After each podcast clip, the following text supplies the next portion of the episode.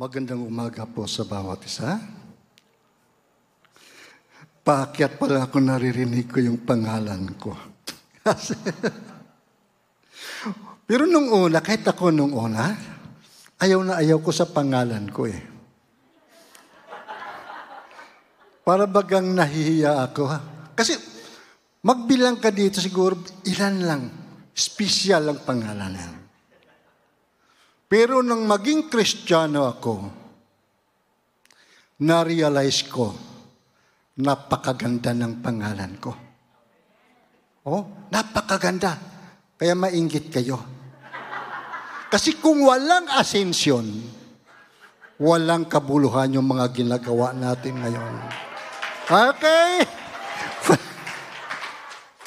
Magandang umaga po sa bawat isa, maging sa mga kapatiran natin na nasa bahay ngayon, na nanonood. Hallelujah. Iano ko sa inyo yung aking nararanasan kahapon sa sa ating sect. Kaya doon sa mga bahay, hinihiling ko pong tumayo tayo lahat, maging dito sa iglesia, manalangin tayo sa Panaon, sa Panginoon. Kasi doon sa bahay, eh, nakaano tayo eh. Yung mayroong iba dyan nakahiga. Di po ba nakahiga sa sopa? Pero alam mo, delikado pala pag nakahiga ka sa sopa. Ako kahapon, kaya na ano ko to, sige, tayo lang muna kayo ha. Naala, naglagay ako ng earphone. Kasi siyempre narinig, tinabi ko yung cellphone ko, nakikinig ako. Mamaya, saan na? Naidlip na pala ako. Kaya delikado, wag kayong mahiga. Yung sa mga, ta- dyan sa tahanan, Huwag kayong mahiga. Sabihin ko sa inyo, wala akong anointing ni Pablo. Wala akong anointing ni Pablo. Bakit? Si Pablo, nabubuhay na yung patay nung mahulog, natutulog sa preaching. Di po ba? Ay ako, hindi ako tiyak, hindi ko sigurado na mabubuhay ko. Baka matumba kay sopan ako. Hallelujah.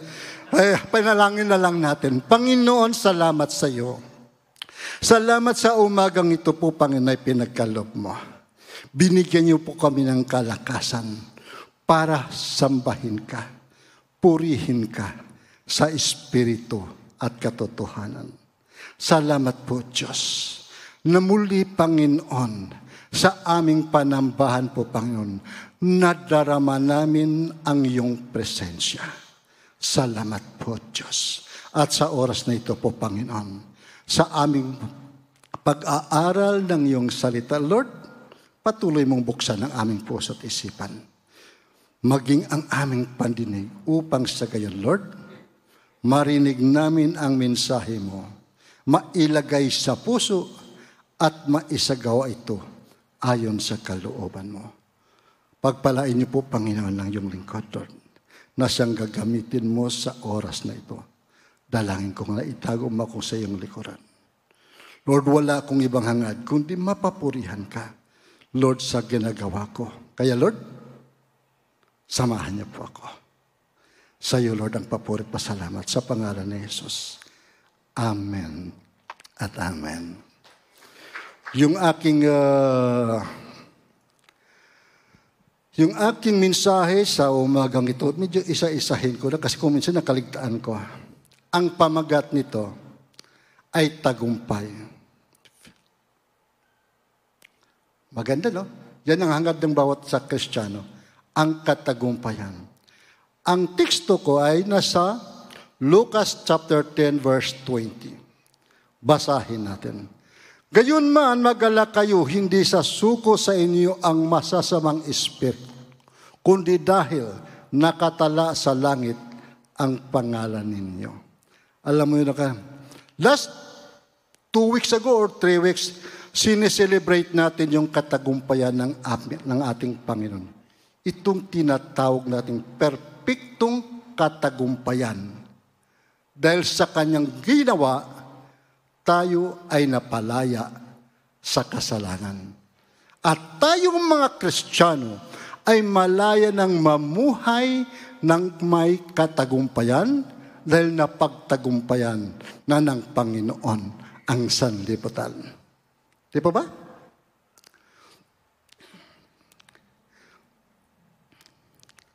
At nais ng Panginoon, ang bawat isa mamuhay sa katagumpayan. Ang bawat Kristiyano ay mamuhay sa katagumpayan. Kaya dapat nating malaman, mahalagang malaman natin sino ba tayo sa harapan ng Diyos. Sino ba tayo sa harapan ng Diyos? Kayong talatang nabasa natin nung una, kanina, ang akala ko yung gamit ng nitong nakatala sa langit ang ating pangalan, akala ko nung una gamit nito eh, pag-akyat natin sa langit. Na ang, ang uh, aklat na yun, kapag nandoon yung pangalan mo, ligtas ka. Welcome ka. Pero kung wala, akala ko yun lang ang kailangan. Kaya pero sa oras na ito, nakikita ko, mayroon palang mahalagang bagay, kahalagahan ang mga salita na ito. Na ang pangalan natin ay naitala sa langit. Dito sa ating nabasa, makikita natin dito, ang kwento ng pitumpot disipulo na ipinadala ng Panginoon para maghayag ng kanya ng uh, kanyang mga sa, ng ebanghelyo. At sa kanyang pagbalik, makikita tuwang-tuwa sila. Nagagalak silang ibalita sa Panginoon. Nang sabi niya eh, kahit yung mga yung mga ano, demonyo ay nahul napapalayas nila pero ang sabi ng Panginoon, kagaya ng aking sinasabi, anong sabi ng Panginoon? Gayon man, maggalak kayo. Hindi sa suko sa inyo ang masasamang espiritu, kundi dahil nakatala. Nakatala sa langit ang mga pangalan ninyo. Natuklasan ko, no yung pagkatala pala ng pangalan natin sa langit, ito ay nagdadala sa atin ng isang tunay na katagumpayan. Katagumpayan pala. Kasi ang taong nakatala sa langit, ito ay naging kabahagi ng pamilya ng Diyos. Kapag pamilya ka ng Diyos, abay taglay mo ang kapangyarihan. Pero wag lang natin ano, wag lang natin yung uh, gaya yung sinasabi ng iba ng mayroon akong grupong narinig nung una, kapag anak ka ng Diyos, Diyos ka na rin. Ah? Huwag yung ganong ibig ko sabihin na iisa lang ang anak ng Diyos. Ah? Iisa lang anak. At yun ay tunay na Diyos. Pero tayo anak ng Diyos kasi inari lang niya tayo. John 1.12, yan yan.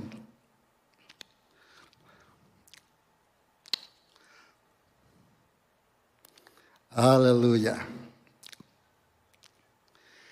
Yung pagkatala sa ng ating pangalan sa aklat ng Panginoon sa langit, ito ay nagbibigay, ay nagpapahayag ng relasyon natin sa Diyos.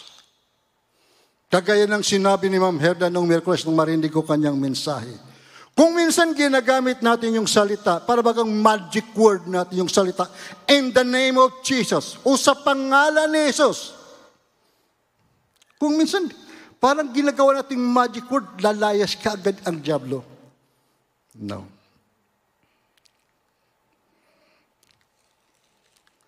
Napapalayas ang dimdim, ang Diablo sa pangalan ng Panginoon dahil alam ng Diablo na ang nagsasalita, ang nagpapalaya sa kanya ay anak ng Diyos. Nakita niya, nakatala ang kanyang pangalan doon sa aklat sa langit. Tanda ka lang. Lagyan natin ng ehemplo. Kung anak ka ng presidente,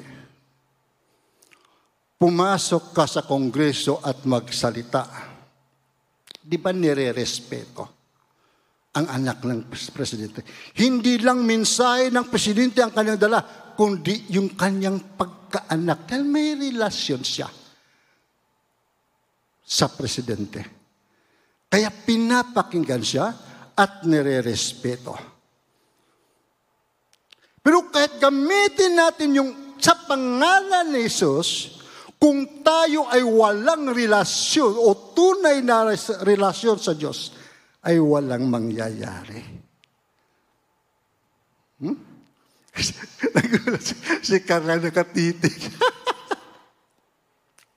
okay, bigyan ko kayo ng ehemplo kung bakit. Nung panahon na, na yun, doon sa aklat ng mga gawa, chapter chapter 19, makikita natin si Pablo ay palagang uh, kan, nagtagumpay si Pablo sa pagpapalayas ng mga demonyo sa buhay ng mga tao sa pangalan ni Jesus. Kaya dahil dito, mayroong isang mayroong anak, mayroong isang uh, kan dito, pamilyang um, high priest ito, isang Hudyo, na ang pangalan ay si Siva. Mayroong pitong anak siya. Dahil sa kanilang nakita kay, pa, kay Pablo, nagkasundo itong ta, pitong magkakapatid na gamitin yung kaparaanan ni Pablo para mapapalayas sa pagpapalayas ng demonyo. Kaya isang araw nung makita niya, may nakasalubong silang demon possessed. Ano ang sabi? Ang sabi niya, Sa pangalan ni Jesus ay pinangangaral ni Pablo, inuutos ko sa inyo, lumabas kayo.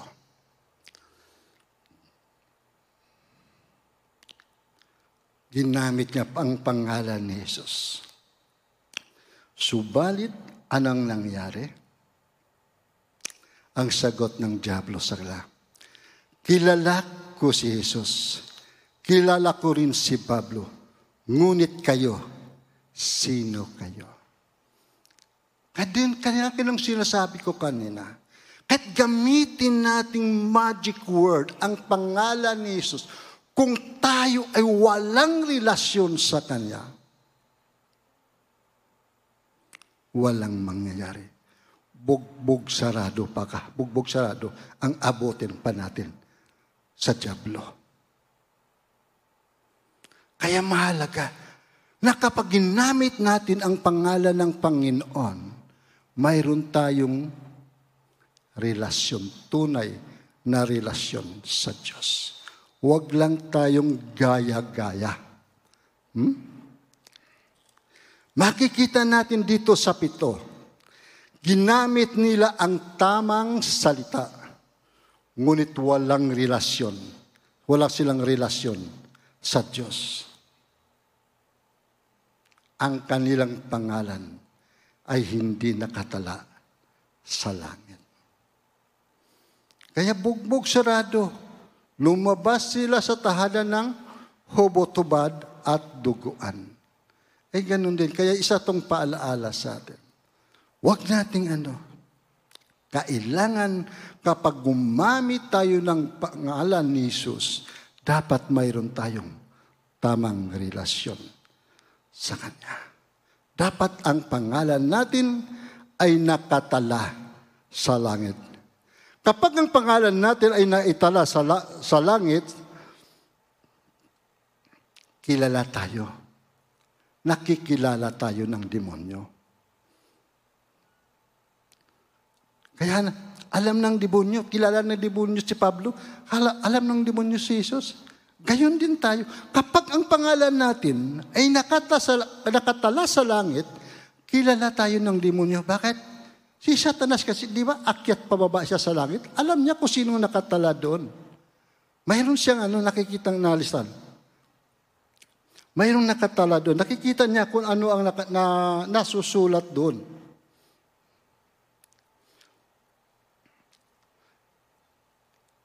Pero kung ano, kaya, pero kung hindi, ano, yung pangalang hindi na itala, wala sa listahan ng langit, saan kaya nakatala?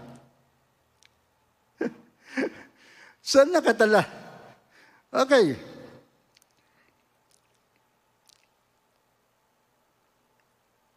Ang sabi dito sa Jeremiah chapter 17 verse 13, Si Yahweh ang pag-asa ng Israel. Mapapahiya ang lahat na nagtatakwil sa Kanya. Mapapali, mapapali silang gaya ng pangalang nasulat sa alabok sapagkat itinakwil nila si Yahweh. Ang bukal na tubig na nagbibigay buhay. Saan nakatala yung mga taong hindi nakatala sa langit? Sa lupa o sa alikabok. Kaya, konting ihip lang nawawala. Diba? Yun ang ano natin. Gusto nyo bang maitala sa, sa alikabok lang yung pangalan nyo? Papayag ba kayo?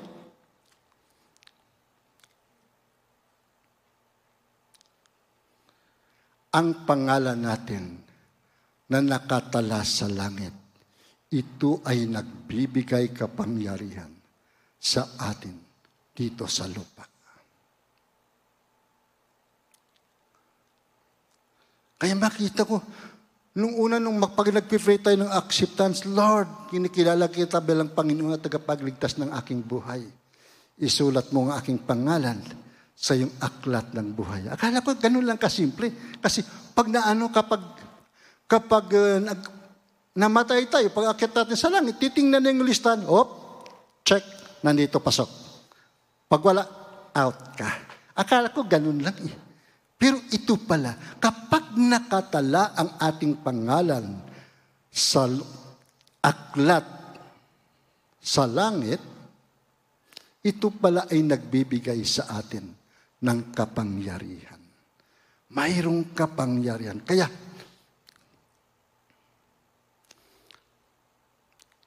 napakahalaga. Isa pang ano, karelasyon sa Panginoon, na itala, ito'y resulta dahil na itala ang pangalan natin sa langit bilang membro ng pamilya ng Diyos. Tayo ay naging kapamilya na ng Diyos. Dahil yan, sa pangatlong ano, dahil yun, mayroon tayong pananampalataya. Pananampalataya na tulad ng isang bata. Ako'y nagtatakong bakit dinalin tulad sa isang bata ang pananampalataya ng mga Kristiyano. Kasi na ano ko, kaya pala, ang mga bata, kapag pinagsabihan mo, naniniwa, madaling maniwala, at pag naniniwala ang bata, hindi na yan mawawala sa kanya. Tatandaan na yan. Subukan mong may anak ka, sabihin mo, anak, huwag kang bababa, huwag kang lalabas ng bahay. Ha? Pag uwi mo, may pasalubong ka, may Jollibee ka. Tandaan mo, hindi makakalimutan ng bata yan. Kaya pag uwi mo, kapag wala kang dala, sasama ang loob noon. Ganun ang ano ng bata. Kapag sinabi, kaya man napakahalaga sa ating mga, sa ating mga magulang, yung maging maingat tayo sa ating pananalita sa bata. Kasi hindi nawawala yan. Yung ating pinangaral sa bata nung maliit pa, hindi yan nawawala hanggang lumaki.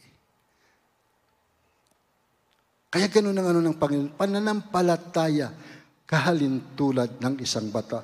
Sa Lucas 10, 21, ang sinasabi na niya dito, nang oras ding iyon, si Jesus ay na, napuspos ng galak ng Espiritu Santo. At sinabi niya, Pinasasalamatan kita, Ama, Panginoon ng langit at lupa, sapagkat inilihim mo sa marurunong at pantas ang mga, ang mga bagay na ito.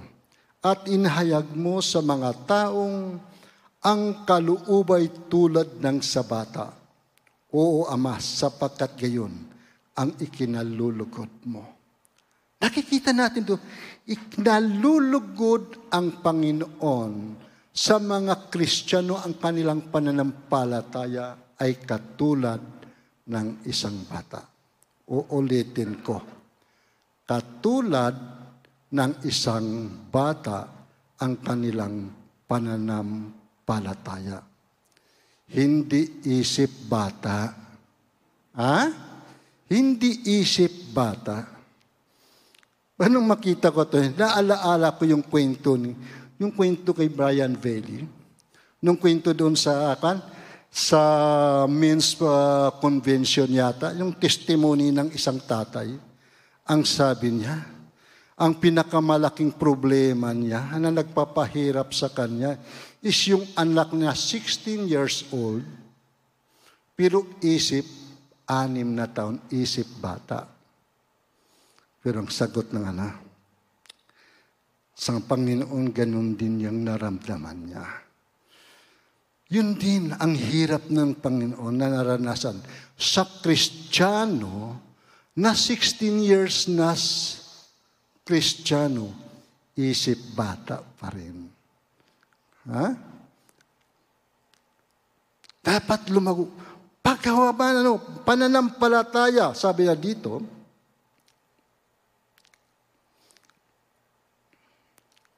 kagaya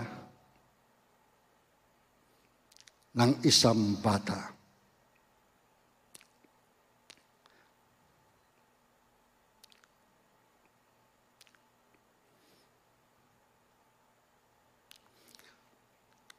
Alam nyo, na, kung minsan para bagang maano rin natin, ano, mayroong ano ng Panginoon din, no? mayroong kanyang-kanya rin ano, ang Panginoon ay naggagalak na gamitin ang kanyang mga anak para talunin ang kanyang kalaban. Di ba? Para pag, kapag naka, ano, ano na, na, naka, ano ko lang na naisip ko lang, ano kayang naramdaman ng isang ama kapag nakita na yung anak na nagumpay sa kalaban? Di ba ba? Ganun din yung Panginoon natin, yung tuwag-tuwa. Kaya ginagamit ng Panginoon ang isang bata para labanan ang ang kala, yung kalaban, kung titingnan natin, sino ang ginamit ng Panginoon laban kay Goliath na? Diba? Bata. Isang shepherd boy na si David. Diba? Yun ang ginamit ng Panginoon.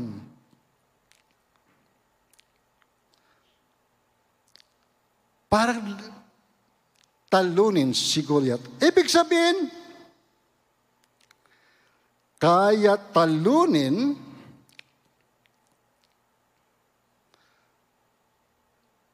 ang jablo ng mga anak ng Diyos kung alam nila kung sino sila sa harapan ng Panginoon. Kaya ito yung lagi kong sinasabi. Dapat alam natin kung ano at sino tayo sa harapan ng Diyos. At alam natin, anak tayo ng Diyos. Kapag anak tayo ng Diyos, mayroon tayong kapangyarihan laban sa Diablo. Naalala ko. Nung ako'y nagtikan, isang, isang pagkakataon sa Aani, nung may, uh, nagtitinda ako sa Aani, ito'y kwento, hindi ko, hindi ko pa naikwento eh. Minsan lang yata nakwento ko to. Pero, ikukwento ko na rin. Doon sa amin sa Ani, iisa lang nakakaalam sa akin o na kristyano ako eh. Naborn again ako para ano. Yung kapit, yung kapit pwesto ko lang, kapit, kapit pwesto ko lang dahil sa, siya ay uh, ka sosyo ng ka-church ko sa negosyo. Isang umaga, no medyo mga alas 11.30 na siguro ng tanghali, pumunta sa akin, Brad, Brad, sabi niya, mayroong na demon possessed doon na mag-asawa. Puntahan mo, Brad, maawa ka. Tulungan mo po siya. Eh, sa ganong sitwasyon, ayaw ko sana eh. Pero ayaw natin, daming tao. Sa sa daming tao niyan eh. At ng mga tao niya noon, hindi lang basta-basta mga class A din po niya na mga tao, marami doon. Kaya nga doon ko nga nalakilala yung isang anak ng dating sekretary. Oh. Kaya nahiya, nahiya ako magpakila. Pero dahil sa sinabi niya, natulungan at maawa, alam ko naman ng mga Kristiyano, mawain at matunulin. Pumunta din ako. Pagpunta ko doon sa pwesto, ang negosyo niya is, nagtitinda siya ng isda. Yung babae, dalawa silang mag-asawang na demon possessed. Pero ang focus ko doon sa lalaki, kasi nung dumating ako, Ang babae ay dinala na ng mga babae sa isang sulok. Ang lalaki dito sa kabila. Medyo magandang-gandang pwesto, walang tao. At bakante yung lugar na kanyang kinalalagyan. Nanatnan ko siyang nakaupo, gapos-gapos, nakaupo siya sa isang monoblock, gapos siya ng tatlong lalaki. Hinahawakan yung kamay niya ng ganito. Hawak lang tatlong lalaki. Yun na, isip ko. Kinausap ko yung lalaki. Pagkatapos ko kinausap, pinatanggap ko siya sa Panginoon. Hindi kagad ako nag-pray. Hindi ko agad pinag-pray dahil ang nasa isip ko noon, kapag kahit ipag-pray ko to kung siya wala sa Panginoon, wala din mangyari. Kaya pinatanggap ko muna siya. Nakinausap ko, tapos pinatanggap ko siya sa Panginoon. Pagkatapos ko pinatanggap sa Panginoon, at saka ako pinag-pray. Hindi ko na, hindi ko na gawa yun eh. Hindi ko pa nagawa yung deliverance. Sa, siyempre, nagdeklara ako, pinalayas ko yung demonyo. Lumayas ka sa pangalan ni Jesus. Kaya, uy. Nung matapos ako, ang atensyon ko doon na napunta sa tatlong lalaki. Ano ka kung ginagawa ni Jan? Sir, malakas eh. Puma, malakan, ma, sobrang lakas daw niya. Eh, siyempre malakas ko, tatlo silang umaawak eh. Gumagapos eh. Nako, bitawan niyo. Sir, malakas eh. Bitawan niyo, pinalayas ko na yan. Uy. Alam niyo, nawala, tumahimik si lalaki. Ay kako, doon ko naisip niya, kaya siguro wala naman akong karanasan sa deliverance. Pero lumayas ang Diablo kasi alam niya kung sino ako. Anak ng Diyos pala ito. Taglay niya ang pangalan ng Panginoong Heso Kristo. Kaya napalayas ang demonyo. Kaya, kita ko, nagulat ako eh. Bakit lumayas eh? Oo. Oh, kita ko naman. Kaya pala. Ngayong kulang na pagtanto, taglay ko pala ang pangalan ng Panginoong Heso Kristo. Kasama pala ko. Pamilya pala ko nang nasa langit. Tapos, yung lalaki nung matapos na siyang mapaano, medyo nahimasmasa na siya, ayaw nang umalis sa akin. Sunod ng sunod na. Umupo ka dyan. Kako, manalangin ka. Eh, sir, baka babalik. Hindi na babalik yon. Manalangin ka na lang. Alalahanin mo, baka may kasalanan ka pang nakatago dyan. Pagsisihan mo yan. Biglang luming, nilingon ko. May kasalanan ka pa ba? Alam mo, kahit, kahit sa pagpananalita ko, parang, parang may authority din. Eh. Parang bang, nakakaano rin eh. Kahit ako nagugulat, saan ba sabi ko eh? Abay, sabi niya, Opo. Anong kasalanan mo? Rape po. Ha? Rape? Gura. Sige, umupo ka dyan.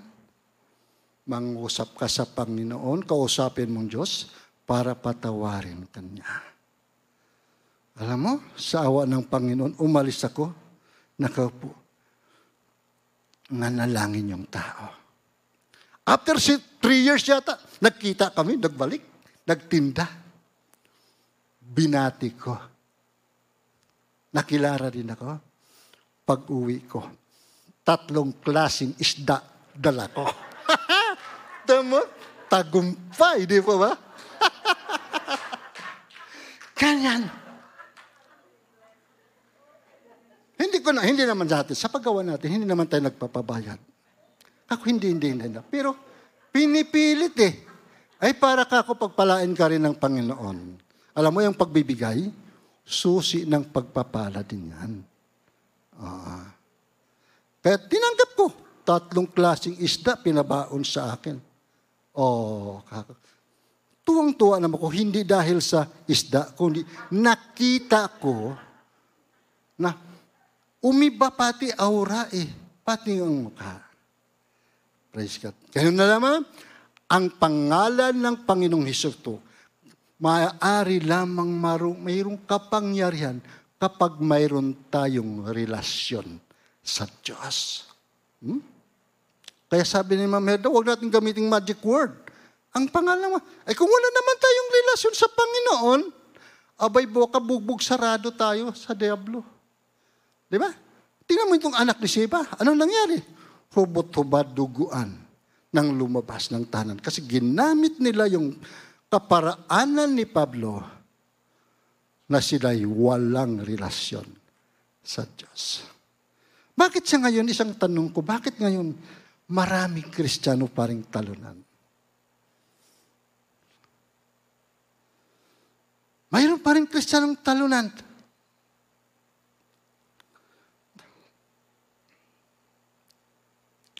Hindi pa rin nila tangka, para ba?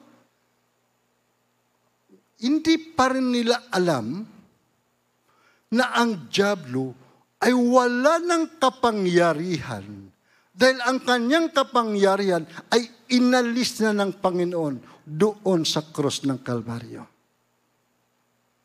Pero marami pa ng Kristiyano. Konting pitik-pitik lang ng Diablo. Oo nga. Nagiging baka. Di pa ba? Nga. O nga. Konting salita ng Panginoon. Ang kasinungalingan ng Panginoon ay nag, ng uh, Diablo ay naging totoo sa kanila.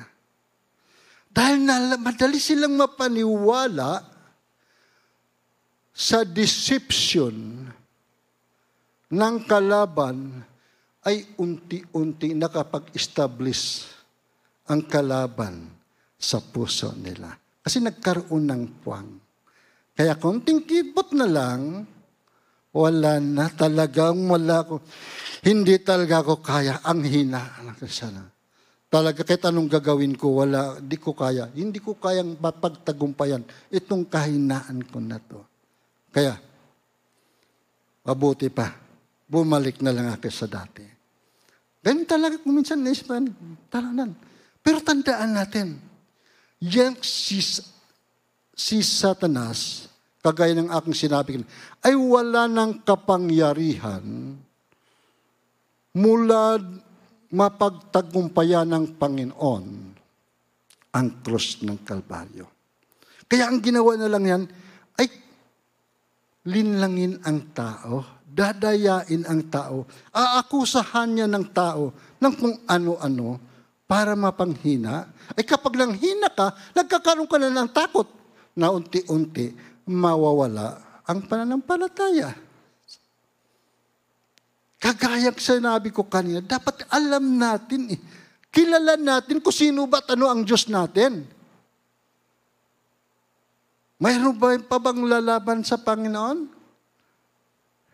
Ang alam ko nung ako isa kan, nung ako nasa probinsya, nung pag-uwi ko na gabi, paggabi, pagbaba ko ng baka po, umiba yung pakiramdam, parang nananayo ang balahibo ko.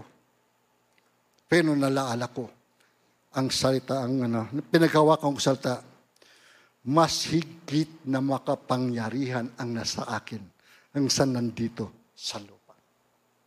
Kaya lumalakad ako, wala. Walang ano, wala akong uh, lingon-lingon. Kahit bagaman, hindi ko nililingon, basta diretso. Bahala kayo. Kahit may bahay sa tabi, naiiba. Iba nararamdaman ko talaga. Kaya pagkakita ko na, pagdating ko sa bahay, halos tatalunin ko yung pintuan ng bahay. Eh. Pa nagbulay-bulayan ko, para ka ako. Baka takot ka lang, natakot ka lang. O sige nga, ay araw kinabukasan, araw ng mga patay. Di pa pagbibisita ng sakan. Sumama ako. Araw, mga alas tres ng hapon, lumakad ako, dinaanan ko yung pinagdaanan ko, inuobserbahan ko ba kung mayroon pa akong nararamdaman. Eh, di ba kasabi nila, takot mo lang yun, baka takot lang. Aba eh, kahit doon madami kami, nananayo pa rin yung balahibo ko. Sabi ng kukwento ng kapatid ko, Alam mo, sa lugar na yan, may pastor nang namatay dyan, binaril. Binaril. Eh kaya, pero, nagpapasalamat ako. Dahil hindi ako pinababayaan ng Diyos. Iniingatan tayo. Mayroon tayong kapangyarihan laban sa Diablo. Amen ba? Hindi mananaig ang kapangyarihan ng Diablo sa atin kapag alam natin yung sandata natin. Hindi ko sinasabi na kapag Kristiyano tayo, hindi tayo nagkakasala. Ha? Nagkakasala tayo. Kaya kung minsan, pero ang sabi, sabi ni pa, nung nakaraang preaching pa, kahit si Haring David nagkasala. Si Abraham ay nagkasala. Ano ang solusyon? Pagsisisi. Ito ang pagkakaiba ng Kristiyano at hindi. Pareha silang nagkakasala. Kung nagkakasala tayo. Pero ang Kristiyano, pag nagkakasala, naroon ang conviction ng Panginoon. At ang conviction na yan, ang siyang magdadala sa atin sa pagsisisi sa ating mga kasalanan. At alam naman natin, kapag tayo ay nagsisisi ng ating kasalanan, tapat ang Diyos na tayo ay patatawarin. Patatawarin naman tayo ng Panginoon. Pero kung minsan, pag nagkasala, nagsisisi, pero naroon pa rin yung, kano, yung naramdaman na para bagang, kan, yung condemnation. Naranasan ko yun eh. Kaya ako nasasabi. Bagamat, Lord, pinatawa na. Pero hindi maalis-alis pa rin yung bigat ng kasalanan.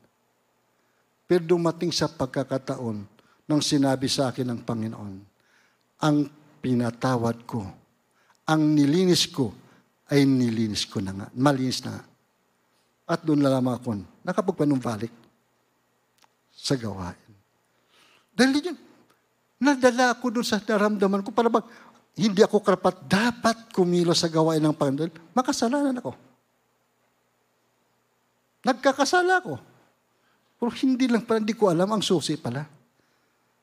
Na magsisi ka lang. Lumapit ka sa Panginoon. Magsisi. Ang Panginoon ay tapat at patatawarin tayo sa ating mga kasalanan.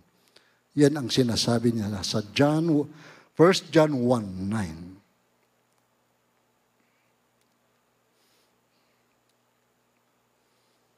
Alam, mayroon tayong ano eh. Mayroon isang ako, no? Yun ang gawain ng Diablo. Kundinahin tayo, akusahan tayo ng kung ano-ano. Pero may panlaban, may natuklasan akong panlaban dyan. May nabasa akong panlaban. Panlaban natin, laban sa akusasyon ng Diablo. Ito yung mga standata natin. Laban sa Diablo. Matthew 5.25, ano ang sinabi dyan sa Panginoon? Ang Panginoon, makipag-ayos ka. Makipag-ayos ka sa kalaban sa Kanya. Ito yung isang ng Panginoon.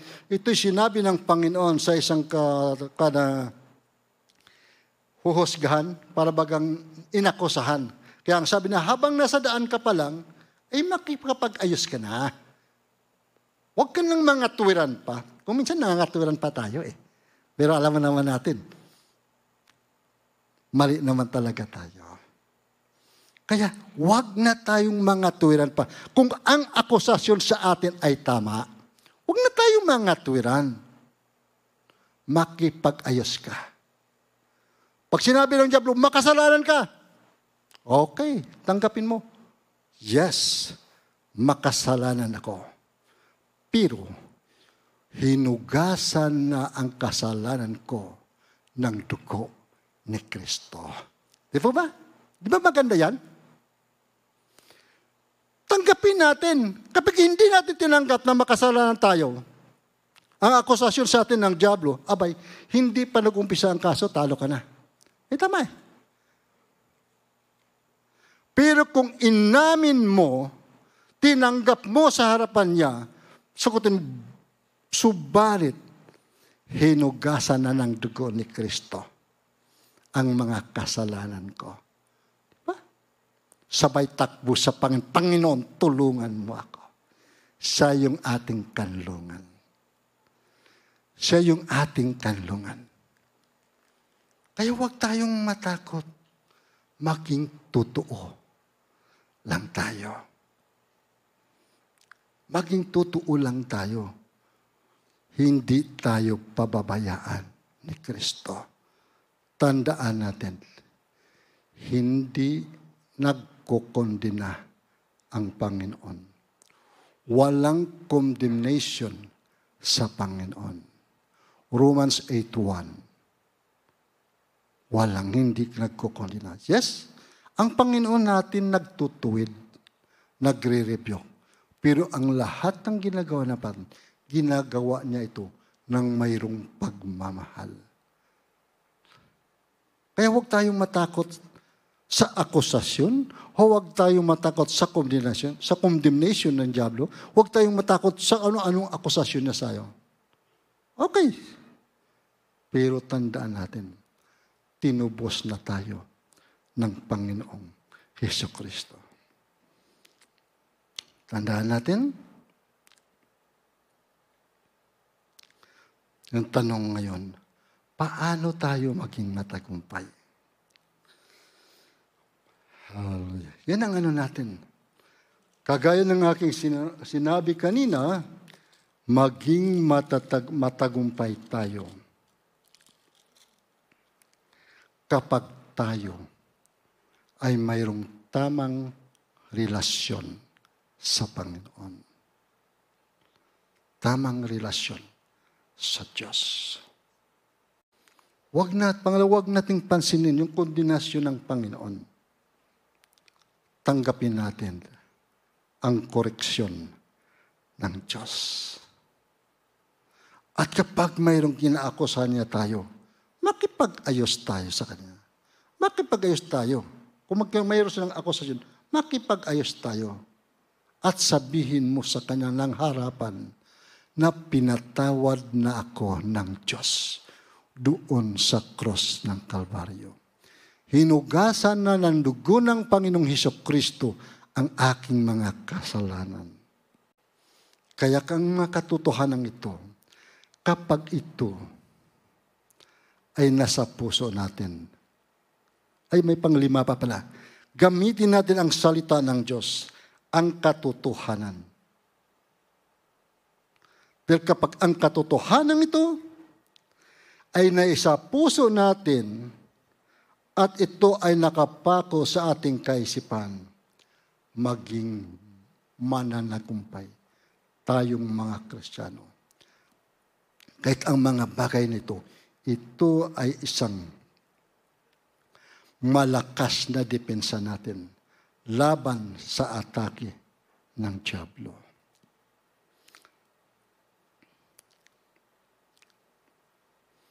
Ang Diablo ay walang ibang ginagawa, kundi panghinain tayo. Alisin tayo sa, panghinain tayo sa ating panampalataya, maging sa ating panalanginan. Yan ang nais niya. Pero tandaan mo, nandyan ang Panginoon hindi niya tayo pabayaan. Kaya tayo'y tumayo, magsalita at ipahayag ang salita ng Panginoon. Hmm? Hindi ko tinayo. Sabi, tumayo tayo bilang Kristiyano. Magsalita, ipahayag ang salita ng Panginoon. Kapag ginawa natin yon, ang katagumpayan ay mapasa atin ngayon, bukas, at magtakailanman. Amen! Nasa atin ang katagumpayan kapag tayo ay tumayo kasama si Heso Kristo. Praise, manalangin tayo. Panginoon, salamat sa iyo. Salamat sa mga salita mo po, Panginoon Lord. Tulungan niyo po kami. Tulungan niyo po kami na makapamuhay ng matagumpay. Mapanatili po, Panginoon, ang katagumpayan po, Panginoon, na ginawa mo doon sa cross ng Kalbaryo. Pabayan niyo po, Panginoon, na lalo pa naming pagbutihin, Lord, yung aming relasyon sa iyo. Yung aming pananampalataya po, Panginoon. At huwag mo po panghintulutan po, Panginoon, na ang aming pangalan po, Panginoon, ay mabura doon sa iyong talaan, Lord. Lord, salamat sa iyo. Salamat sa mga salita mo. Nawa po, Panginoon, ang mga salitang ito po, Panginoon, ang siyang magpapalaya sa amin upang patuloy kaming kumilos at gawin ang kalooban mo. Thank you, Lord Jesus. Salamat po, Panginoon. Salamat po. Sa pangalan ni Jesus. Amen.